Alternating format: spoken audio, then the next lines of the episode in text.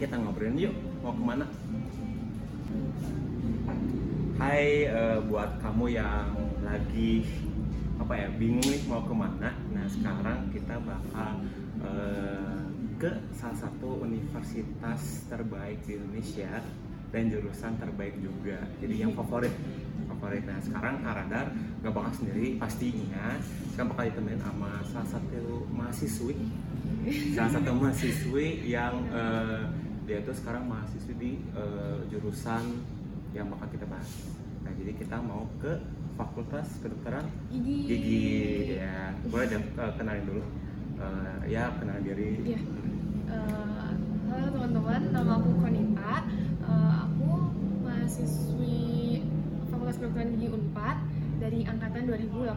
2018 itu udah setahun setengah. Ya. Setahun setengah. Nah, eh, kedokteran Gigi Unpad ya. Hmm. Eh, di sana itu apa aja sih yang yang apa ya, yang aneh-aneh terus yang mungkin perlu diketahui sama teman-teman kedokteran gigi apakah emang belajar cuma biologi aja atau Iya. kimia aja gitu Oke, eh, jadi kedokteran gigi ini ya eh, sebenarnya kita juga belajar dasar-dasar dasar-dasarnya tentang kesehatan umum sama aja kayak FK. Itu ada blog kita namanya BMS atau Basic Medical Science. Itu mempelajari tentang kesehatan kesehatan umum yang umumnya ada di FK juga. Tapi eh, setelah itu kita juga mempelajari lebih spesifik ke area kepala dan le- sampai leher gitu dan termasuk mulut juga. Oh, jadi dari kepala sampai Iya, leher aja leher. tapi eh, apa ya anatomi anatomi ya Iya, anatomi. anatomi manusia dipelajari semua Dipelajari. dulu Kan tadi tadi ada yang Basic Medical oh, Science basic. itu. oh itu emang wajib gitu ya Iya. Jadi- tentang sistem-sistem dasar manusia kayak pernapasan, pencernaan, Oh, jadi eh, apa-apa yang harus eh, emang itu emang apa ya emang eh, kewajiban yang emang harus dipelajari oleh fakultas kedokteran Gigi. gigi Iya. ya iya berarti oke Iya. berarti yang kesehatan gitu nah kalau semester 1 Iya. kan eh, nggak tahu apa apa nih maksudnya Iya. eh, belajarnya apa gitu gitu kan nah di sana belajarnya apa aja sih kalau semester 1 kayak gitu Oke, untuk yang di Unpad ini untuk semester 1 kan ada sistem namanya TPB ya. Tahap persiapan belajar kalau nggak salah kepanjangannya itu. Dan itu ada eh, mata kuliah agama, terus PKN, bahasa Indonesia, sama satu lagi itu waktu itu di tahunnya aku 2018 namanya OKK. Nah itu eh, kelasnya tuh di, diacak jadi aku, aku kan awalnya di FKG nah kelas aku di Vkom itu untuk eh, mata kuliah yang di luar FKG-nya oke ya kemudian untuk yang di FKG itu yang untuk semester 1 itu cuma mem- mempelajari satu blok yaitu basic medical science. Nah di situ eh, dalam blok itu eh, untuk sistem pembelajarannya itu ada tutorial. Di mana tutorial itu jadi dalam satu kelas isinya tuh eh, 12 sampai 14 orang. Dengan satu orang tutor tutornya itu dosen dokternya dokter gigi itu dan di situ kita mempelajari suatu kasus membedah kita pelajarin eh, learning learning issue yang perlu kita bahas yang perlu kita dalami supaya nanti siapa tahu pasien itu bertanya pada kita kita bisa jawab Hmm. Tuh, dari situ dan ada praktikum juga Oh praktik, tapi praktikumnya emang langsung ke gigi? Iya. Oh jadi langsung emang itu dua semester, dua semester mempelajari kayak umum dulu gitu. sampai semester sekarang juga Oh masih, ada masih ada blok oh, masih. BMS. Cuman eh, tapi yang pas masuk ke giginya, Mm-mm. yang benar-benar masuk ke fakultas Iya. kedokteran giginya di semester. mulai, mulai semester 2 Semester dua. ada blok namanya basic dental science Oh Ya. oke, jadi kalau tadi kan eh, apa yang uji basic buat semuanya, Iya. kalau semester 2 itu ada dentalnya itu ya ada tambahan basic dental science Oke, nah tapi eh, pas di ke- kedokteran gigi ini ada nggak sih syarat-syarat yang mungkin eh, nggak nggak diketahui nih sama teman-temannya di luar? Kan misal apa- apakah harus pintu bahasa Inggris kah atau harus biologi harus apa bagus banget atau gimana? Sebenarnya enggak sih? Kalau masalah bahasa Inggris kalau orang itu mau belajar ya nggak harus pintar bahasa Inggris. Yang penting dia ada kemauan buat belajar. Dia misalnya kita disuruh eh, nyari materi tentang misal eh, tentang sistem pernafasan lebih gali lebih dalam. Nah kita dapat eh, sumbernya dari jurnal yang bahasa Inggris. Itu kalau kita ada kemauan kita translate sendiri misal satu persatu atau bisa juga dibantu Google Translate. Tapi kayak kita nggak langsung plek ketiplek di kopas kayak oh ini kayak nggak nyambung. Terus kayak dilihat lagi kata-kata nyambungnya di mana ya sebenarnya selagi ada kemauan eh, bukan bukan maksudnya saya ngomong nggak harus pinter ya cuma kalau dia ada kemauan pasti bisa. Ya penting ada kemauan. Mm, betul. tapi ada nggak sih kayak syarat-syarat UPK atau apa? Eh, untuk persyaratan masuknya? Eh, pas di kedokteran? Enggak oh enggak Nggak jadi tapi emang kebanyakan belajarnya eh, jurnal-jurnalnya bahasa Inggris ada yang bahasa Indonesia juga tapi ada yang bahasa. Inggris juga Oh, terus kalau tadi biologi kayak gitu emang emang bener nggak sih kalau FKG itu Hmm. tuh eh, biologinya emang harus kuat atau gimana gitu? Eh, karena kan eh, basicnya kedokteran itu kan eh, tentang mempelajari tentang tubuh manusia ya di mana tubuh manusia itu secara dari biologisnya lebih besar tapi di, kedok- di kedokteran ini juga kita eh, banyak mempelajari tentang kimia kimianya Seperti contohnya enzim-enzim di mulut kemudian di sistem pencernaan juga sebenarnya ada enzim-enzim gitu. Jadi eh, kombinasi ada biologi ada kimia. Nah, jadi tapi kimianya juga banyak porsinya lebih banyak biologi sih. Oh, biologi Iya. tapi kimia juga emang Ada, ada, iya. juga gitu. Nah eh, yang sering jadi pertanyaan adalah kak apa sih bedanya FKG sama FKD gitu? Karena kan kalau FK tuh sekarang udah banyak ada FK, FKG, FKH gitu kan nah, eh, kalian tahu nggak bedanya waktu FK sama FKG selain mempelajari gigi ya Hmm. jelas di praktikumnya Hmm. Iya, kan kalau aku kurang tahu ya kalau praktikum FK di FK gimana. Cuma kalau di FKG, eh, jadi di FKG itu eh, ada 11 departemen. Itu mungkin Akang juga masih kurang tahu ya. Itu ada namanya ortodonti. Itu mempelajari, mempelajari tentang tumbuh kembang tengkorak, kepala, dan gigi. Habis itu ada eh, prostodonti yang mempelajari tentang gigi tiruan. Nah dari itu juga praktikumnya aku yang baru semester 3 udah praktikum prostodonti dan orto. Itu eh, jadi yang prosto itu kita bikin gigi tiruan dari? Dari akrilik landasannya akrilik terus giginya ada jadi ditempel gitu. Asiknya kayak gitu jadi lebih banyak praktikumnya daripada teorinya. It- itu eh, tugas individu iya Oh, tugas individu praktikum. Nah, tapi pernah kan eh, teman juga dan FKG juga kayak dia nyari tem nyari orang buat eh, jadiin apa ya jadiin Pasien. pasien. Nah itu kalau udah udah dapat pengasahan tuh. itu pas koas setelah kita nanti pas sudah sarjana ya Tapi pas nanti kuliah nanti Nggak, nggak ada nyari pasien. Oh, berarti cuma basicnya aja kayak tadi ada aktivitas Iya. gitu. Asiknya belajar FKG apa tuh? Kan praktikum Iya. gimana? Jadi kayak kita begitu kita dapat teori langsung kita praktikum langsung kita praktikin. Jadi udah langsung paham. Dan eh, untuk yang tadi aku bilang yang ada praktikum prostodonti dan orto itu kan kita pelatihan tentang nyetak gigi kan. Nah itu kita langsung praktikin ke teman kita sendiri. Jadi asiknya kayak udah udah jadi dokter beneran aja gitu nyetak orang beneran. Oh, iya nyetak gigi orang beneran.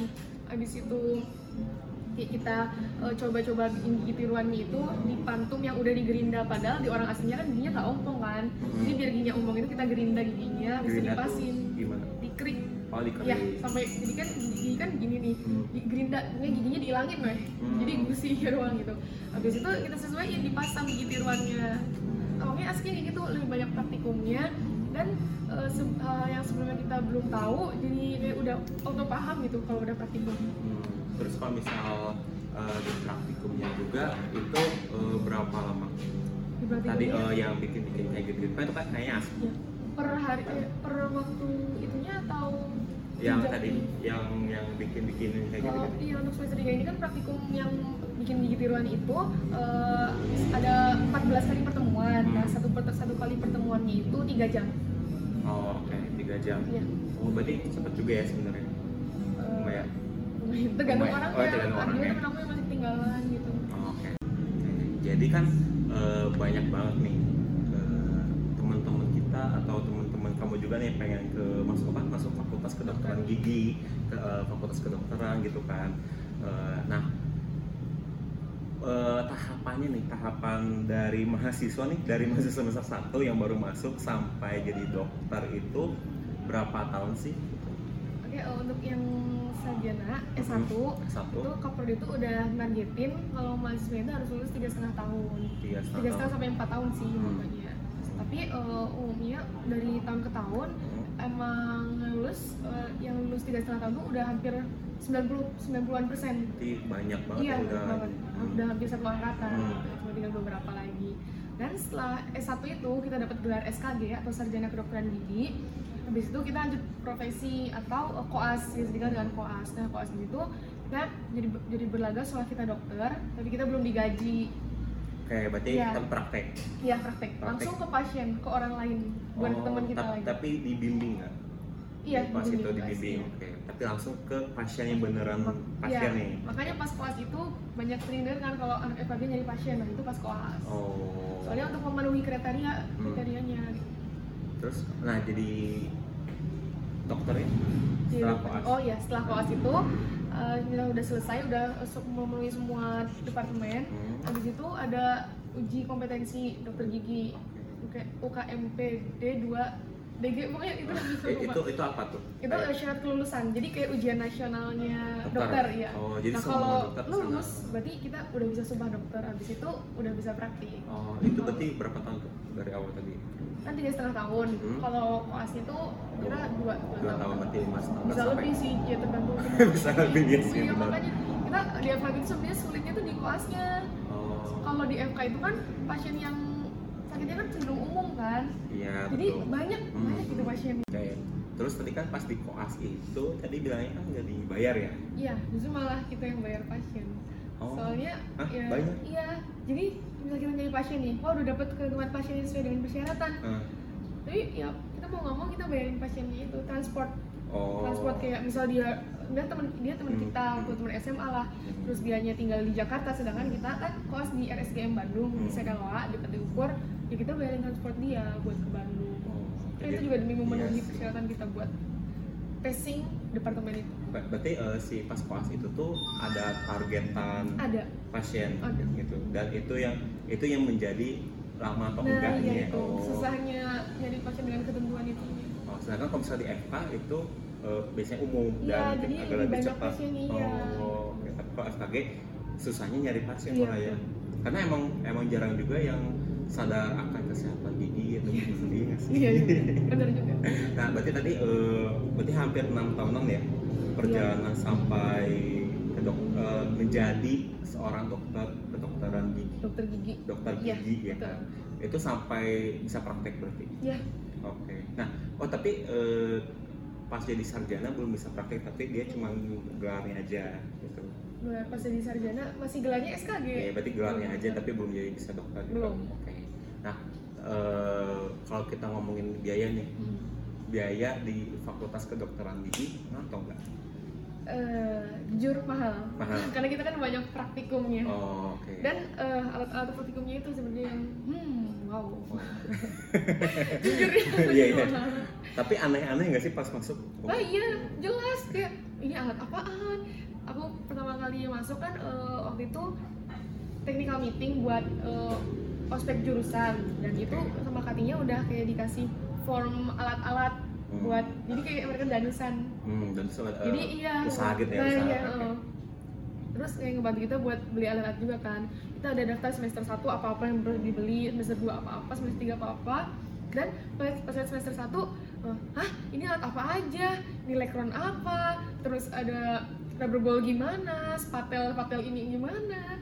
Jadi ya udah checklist semua beli Oh jadi tapi belinya di si beli yang iya bisa beli di luar juga kan Hmm. ada juga toko dental kan Iya. yang jual macam-macam alat praktikum kedokteran gigi tapi bisa juga ya itu ikut danusnya sekalian ngebantu ya, dan ya nggak nggak ribet juga lah ya. iya betul Nah, berarti kuliah di FKG itu mahal sebenarnya karena eh, dari pelajaran juga, dari Iya. alat-alatnya juga, banyak praktikum juga. Karena tadi udah jelasin juga sama Panita, eh, praktikum itu banyak juga Iya, kan di. FKG itu kan dari semester lebih satu banyak malah ya.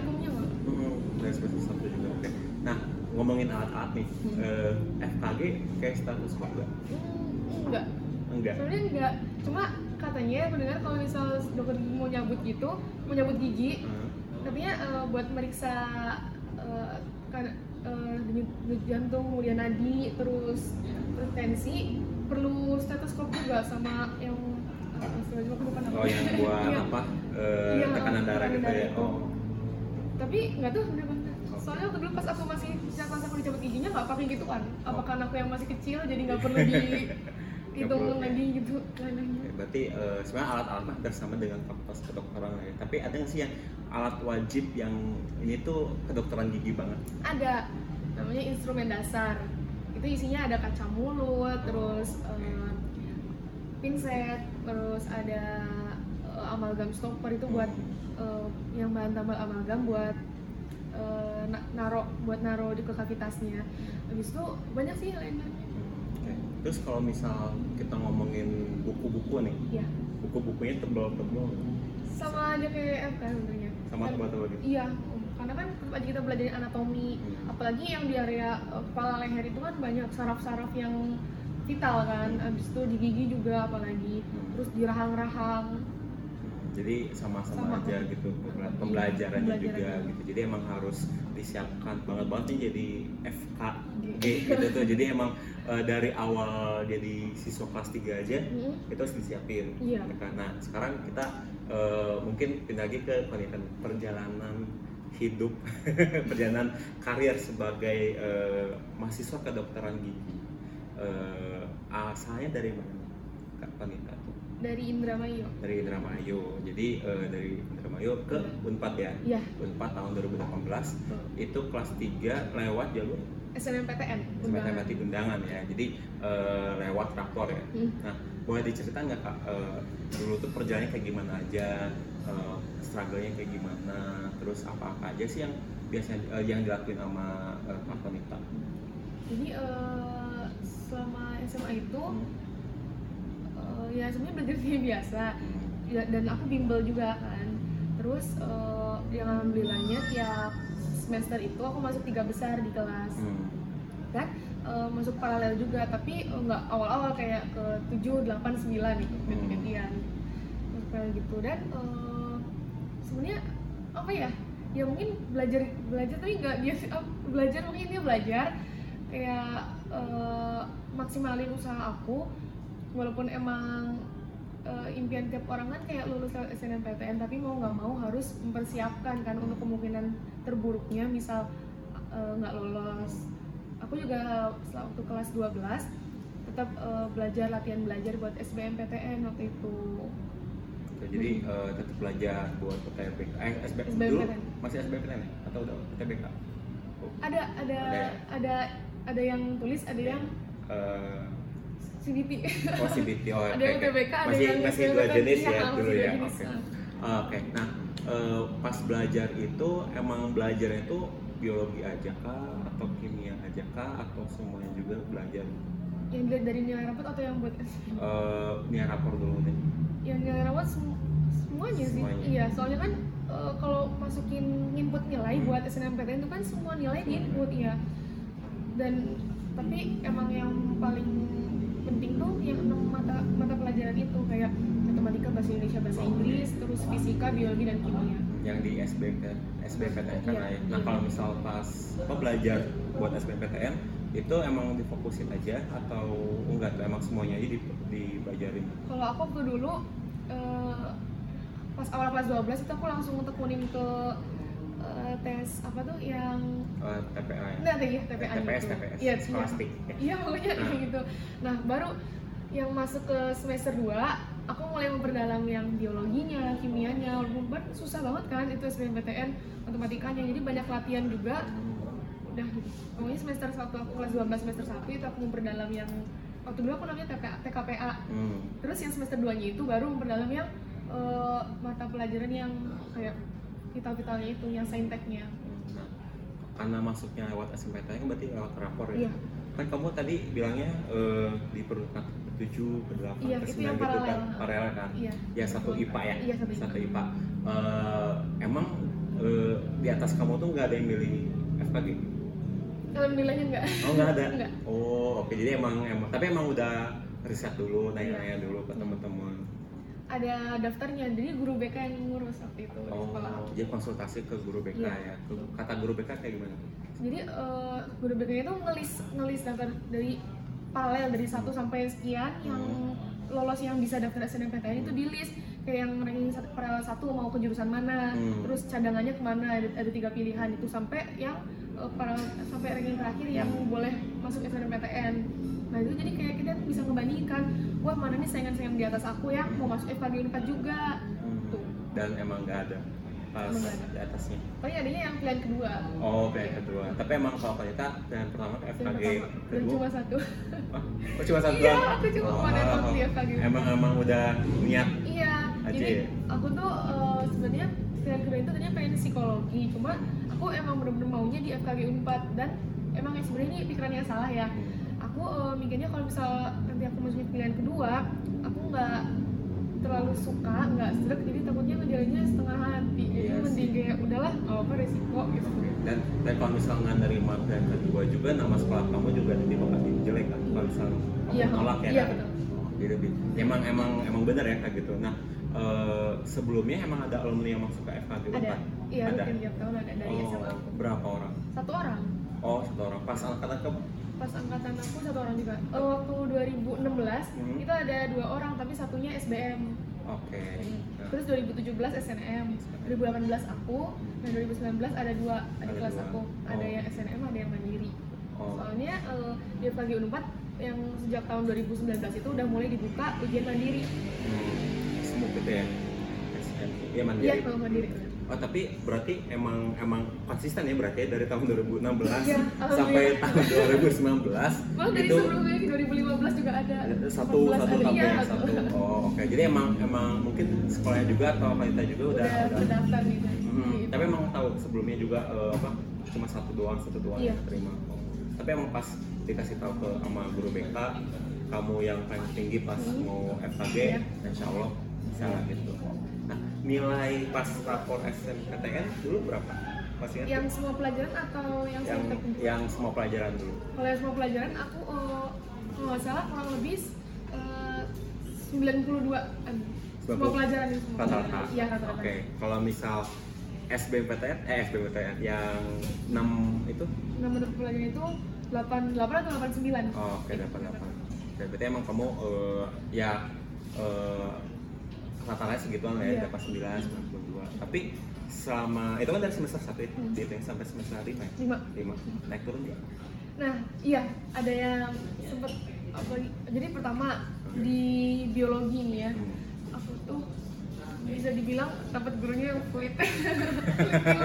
Ini mah beneran. Iya, iya. Jadi kayak kan eh, kelas aku kan ada tujuh yang MIPA. Oke. Jadi misal empat kelas itu dapat guru A, Hmm. kelas sisanya dapat guru B. B. Nah guru A tuh kayak yang baik banget kasih nilainya tuh. Terus yang eh, yang Yang- B nih yang dapat guru B nih, gurunya emang enak ngajarnya cuma ini pelit kasih nilainya Iya, gitu iya. kan. Jadi aku bad lucknya dapat yang di guru B ini. Oh, oke. Dan emang dia ngasih nilainya pelit. Jadi aku sampai udah hopeless banget. Eh, begitu tahu kayak dari semester 1 eh, dua nilainya tetap terus 3 ke 4 juga nilainya tetap nah pas di limanya alhamdulillahnya naik Oh. Oke, jadi kamu nanjak sebenarnya. iya kalau ah, tapi ada juga yang turun bahasa Inggris aku turun Oh, bahasa Inggris dari turun. semester 2 ke 3 turun Hmm. tapi abis itu naik lagi Oke. jadi ada naik turunnya nggak mulu nggak mulu naik Tapi yang yang turun itu tuh bukan kayak biologinya, kimianya gitu ya. bahasa Inggris kan Nah, iya, maksudnya yang lainnya nggak turun-turun. Eh, fisika aku ada yang turun. Fisika ada yang iya turun fisika ada yang turun. Padahal nilai fisika aku juga bisa bilang kecil nih nggak gede gede banget karena emang aku buruk dalam fisika jujur ya Ya kalau itu misalnya emang emang susah banget fisikanya bener. Terus yang biologi itu sebenarnya aku yang awalnya hopeless. Hmm. dan ada teman aku sebenarnya dia ranking paralelnya di bawah aku. Cuma eh, nilai biologi dia gedean dia. Aku juga itu bikin hopeless gitu kan bikin aku was was juga kan. Karena ya jelas FKG gitu masih kedokteran yang dilihat biologinya jadi aku kayak sempat aduh takut takut takut Ada guru BK juga menyarankan enggak gitu.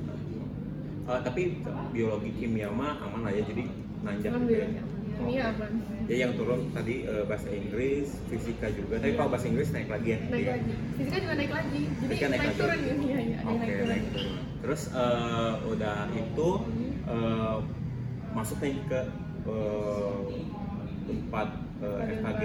Nah, apa aja sih yang apa ya yang yang bikin kamu eh, bukan ini ya hambatan hambatan hambatan.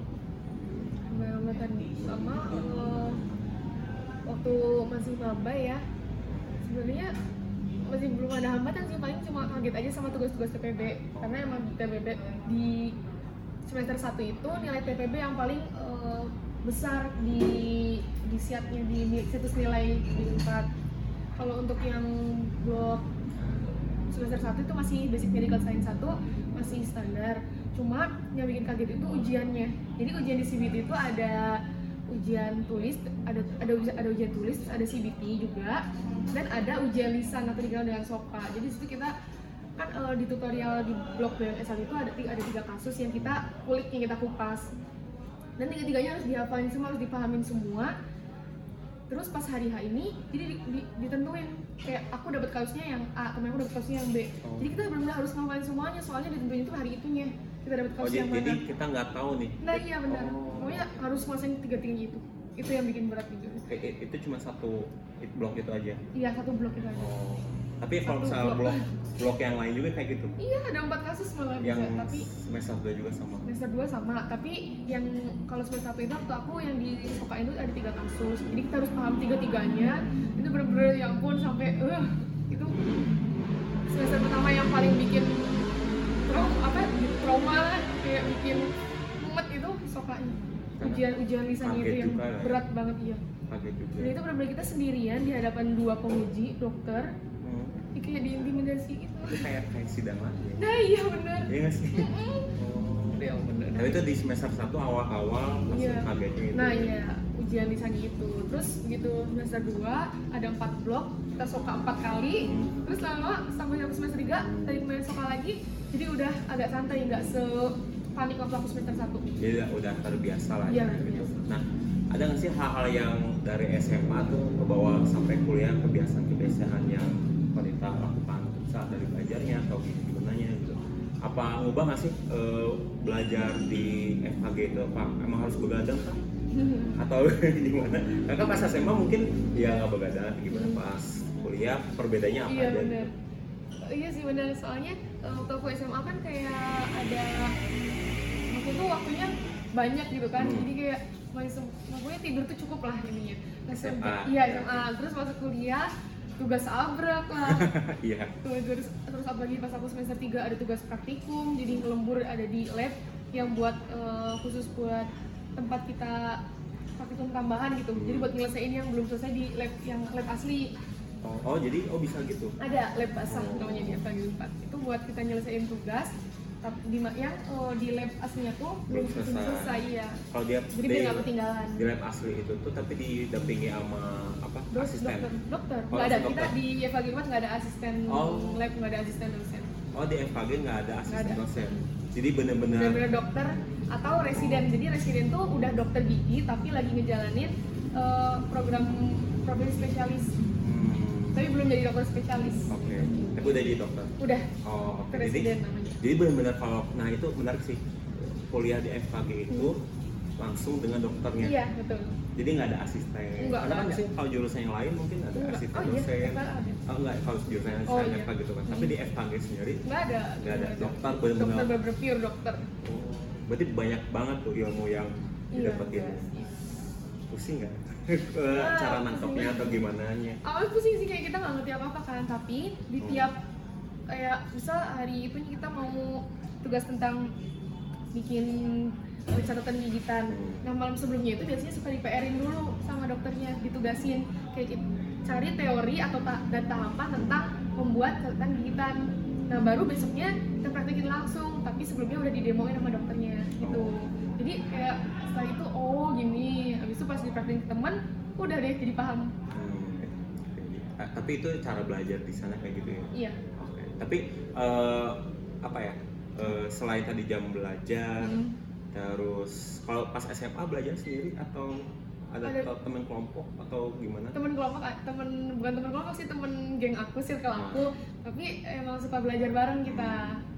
Terus bimbel juga Bimbel juga. belajar sendiri kadang-kadang. Pas kuliah harus banget belajar nah, sendiri harus banget, atau? harus banget belajar sendiri. Soalnya oke. pas masuk begitu masuk kuliah kayak wah teman-teman aku ambis semua.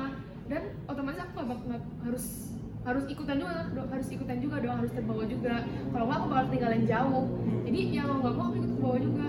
Jadi belajar sendiri. Pokoknya eh, kalau misal dirasa kita nggak bisa belajar sendiri eh, hubungin teman circle kita sendiri atau temen yang mungkin dirasa bisa membantu kita belajar mem- memperdalam materi biasanya aku kayak gitu. Kalau misal mau soka eh, selalu tuh ke teman aku ya eh, mau bareng dong belajarnya kita latihan bareng latihan ngomongnya terus latihan nulis di flip chartnya. Habis itu udah jadi kayak lebih paham gitu. Terus kalau misal untungnya belajar bareng teman kalau misal menjelang ujian lisan itu bisa kita ngejelasin ada yang salah koreksi ini ini ini ya gitu.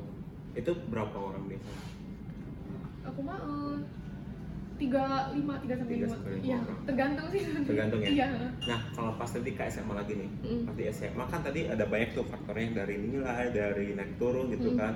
Menurut Konita nih, eh, untuk bisa lolos lewat SMPTN yang di, harus dipertimbangin itu apa aja dari nilai rapor? iya yang pertama eh, sebenarnya kestandar nilainya sih ya Hmm. kalaupun ada nilai yang naik turun jangan sampai uh, turun drastis banget kayak turun sampai 8 sampai 10 eh 10 poin Ya, bisa dari 10 poin. 90 jadi 80 gitu kan. iya betul itu udah termasuknya uh, drastis sih turunnya Iya, drastis sebenarnya iya terus uh, pastiin juga saingan kita pokoknya teman-teman yang rankingnya di atas kita nggak ada yang ngambil pilihan yang sama gitu Oh, oke. Jadi ya tadi kan karena kamu pas apa paralel tadi kamu udah tahu di atas kamu tuh nggak Nggak ada yang ngambil, jadi ngambil jadi kamu ngambil peluang, Oh, iya. Terus tapi ada yang di bawah kamu tuh tadi yang Iya, yang padahal yang biologinya, biologi yang lebih tinggi iya. dibanding kamu udah tahu nih ada FKG Iya. duluan terus dia nggak ngambil ke, ke FKG Iya. berempat gitu. Tapi ada satu lagi temen aku sama di bawah padahal di bawah aku juga cuma dia biologinya lebih tinggi Hmm. dia daftar FKG 4 juga Hmm. dan ketolak. Oh ketolak. cuma aku yang keterima Oh gitu. Jadi emang mungkin eh, perhatian juga tadi kuota atau apa ya, historical dari alumni juga kali ya. iya iya. Nah, alumni kan stagnan terus kan hmm. satu satu satu hmm. karena kalau misalnya ada dua juga tadi dari mandiri iya. dari SPP lagi terus apa gitu terus kayak, ya apa ya kayak tadi aja berdasarkan pengalaman aku tadi hmm. mau ngasih tahu aja kalau uh, ke, faktor keterima atau nggak keterimanya di uh, FKG 4 itu nggak perlu dilihat dari nilai biologi tok hmm. nilai biologi aja enggak hmm. tapi keseluruhan nilai keseluruhan gitu dan konsis konsisten nilainya gitu. dan mungkin tadi juga kayak aku soalnya tadi kan 92 kalau misalnya mata pelajaran itu Ya? Ini ya? Jangan terlalu jauh gitu kan Ini kayak gitu kan misalkan tadi biologi bukan. Jadi maksudnya konsisten nilai itu kayak naik turunnya tuh oh, naik drastis. Oh, tapi okay. kayak eh, walaupun kayak dua atau tiga poin it's okay lah gitu. Oh, okay. asal pas eh, semester berikutnya naik lagi usahain naik lagi. Jadi jangan sampai apa ya ngedown. Anjlok gitu. Iya, ya, ya pas anjlok juga jangan sampai down lagi. Iya, usaha lagi biar naik, naik lagi, naik lagi gitu, gitu. Gitu. Karena masih masih ada semester hmm. selanjutnya di saat kamu tahu nih kamu nilai kamu turun Hmm. apa yang kamu lakukan itu yang pun kayak oh aku ngejar SNMPTN juga kan yang jelas kayak sedih jelas sedih kan cuma ya belajar belajar giat lagi terus kayak ngedeketin eh, gurunya terus pokoknya sih selama ujian-ujian juga kerjain dengan baik udah, gitu. Ya, jadi tetap belajar Hmm. tetap apa ya tetap ikhtiar ya? Iya gitu. gitu. Terus jangan lupa doa juga. Iya jelas. Itu poin itu poin utama. Iya. tapi eh, kalau semisal nih eh, gua, berarti guru BK kamu membantu banget tuh iya bantu banget. Bantu banget. jadi emang benar-benar di ranking gitu Iya. kalau semisal nih ada temen-temen yang di sana yang nggak mungkin guru BK-nya nggak nggak sebaik SMA Iya. kamu itu mereka harus kayak gimana sih? Apakah harus tanya-tanya sendiri ke teman-temannya atau gimana? Ya sebenarnya kasihan sih ya soalnya kan yang ha- seharusnya ngebimbing mereka terus kayak ngasih edukasi lebih tentang SNMPTN, SBMPTN atau mandiri itu kan guru BK soalnya guru BK yang lebih berpengalaman dari tahun ke tahun. Cuma kalau emang di temen-temen yang eh, sedihnya nggak punya guru BK yang fair ya mau nggak mau harus ngulik sendiri cari-cari informasi sendiri mandiri harus rajin-rajin eh, browsing di internet tentang persyaratan-persyaratan. gitu nah kamu nentuin kamu ke FKG itu pas emang emang udah emang dari dulu pengen FKG Enggak, aku dulu pengennya FK oh Iya. terus kenapa hijrah ke FKG Karena eh, pertama teman aku yang nilainya di atas aku wah, udah ada yang ngambil FK UPAD Dan kalau aku mau ngambil FK lain kayak nggak mau, aku pengen di Bandung. Padahal bukan Bandung, kan UNPAD. Jatinangor. Iya jadi nama Terus, eh, eh, terus eh, aku nggak pernah kepikiran tuh FKG Abis itu sampai eh, kelas 11 semester 2 aku eh, tiba-tiba nggak tahu kelintas aja kenapa nggak coba ngambil FKG ya? Aku Hmm. bilang gitu kan. Terus orang tua aku juga kayak kenapa nggak nyoba nggak nyoba ngambil FKG aja? Gitu oh iya juga ya. Dan aku ingat banget terinspirasi sama dokter gigi aku waktu dulu. Jadi aku waktu dulu tuh masuk orang yang sering bolak balik ke dokter gigi karena ya aku bermasalah goyang lah terus uh, di bolong ditambal dan lain-lainnya. Dan pernah suatu ketika itu dua kali atau sampai tiga kali gitu aku tuh mau cabut giginya karena itu masih kecil kan. Cuma aku benar-benar kayak uh, kamu kayak nggak mau takut sakit. Karena udah sakit banget kan. Dan sampai sejam satu jam lebih aku di situ dan dokter giginya masih kayak sabar banget Oke, jadi kayak itu inspirasi aku banget sih bener. Jadi berdasarkan pengalaman juga Iya, gitu benar. kan ngelihat dokter gigi kayak asik Iya. juga nih sabar juga. Itu berarti pas kelas 11 kelas se- kelas sebelas ya 11 semester 2 dan terus di mulai kelas 12 itu aku kayak udah aku mau fixin aku di FKG FKG gitu. Dan ditambah eh, diyakinkannya dengan nilai-nilai iya pas paralelnya Hmm. tadi itu eh, nggak ada yang ngambil FKG iya. Oke, tapi kalau semisal nih eh, kamu punya nilai, terus teman kamu yang di atas kamu ada yang FKG, kamu bakal pindah atau pindah langsung pindah ya? iya karena eh, pertama ya itu tadi tips buat lulus tuh yang pertama itu adalah eh, lihat dulu saingan di atas kamu Hmm, kalau ternyata ada ya udah mundur aja bener aja. jadi ganti ke yang lain jadi rasional aja ya Iya. gitu. Jadi jangan maksain karena kamu Nah, udah betul, punya nilai ya kan. Iya. Ya jadi kayak sayang aja kan dari kamu gitu. Tapi pas pas di pengalaman di sekolah kamu di teman-teman kamu baik gak yang yang keterima di pilihan kedua? Ada beberapa tapi bukan di unpad aku. Oh ada beberapa. Iya. Jadi yang pertama emang banyak nih yang iya yang pertama jelas banyak Ada banyak, tapi yang kedua tuh sebenarnya ada beberapa. ada beberapa Ada beberapa. Tapi yang yang di atas di atas kamu itu pilihan pertama semua. iya yang pertama semua Oke. Tapi baik ke- kedua tuh yang universitasnya tuh yang enggak terlalu enggak sih Unpad juga ada. enggak Oh, oh boleh nyebut UPI UPI Oh, UPI Oh iya, ada, ada juga pilihan gitu. kedua. Oh, jadi pilihan pilihan kedua tuh mungkin yang tapi yang pilihan pertama ke mana? Tahu nggak? Lupa aku Oh. pokoknya dia dua pilihan kedua Oh, Oke, jadi eh, ada beberapa tapi dikit aja dibandingkan Iya, dikit, kalau semisal pilihan pilihan pertama. pertama. Jadi kalau semisal eh, kamu apa ya tadi ada teman kamu nih yang di atas kamu pilih pilih jurusan yang sesuai keinginan kamu tapi nilainya mereka lebih tinggi mending bener iya aja gitu. Oke. Eh, Wanita mungkin ada apa ya eh, pesan ke teman-teman buat menghadapi SMPTN kan bentar lagi kan Iya.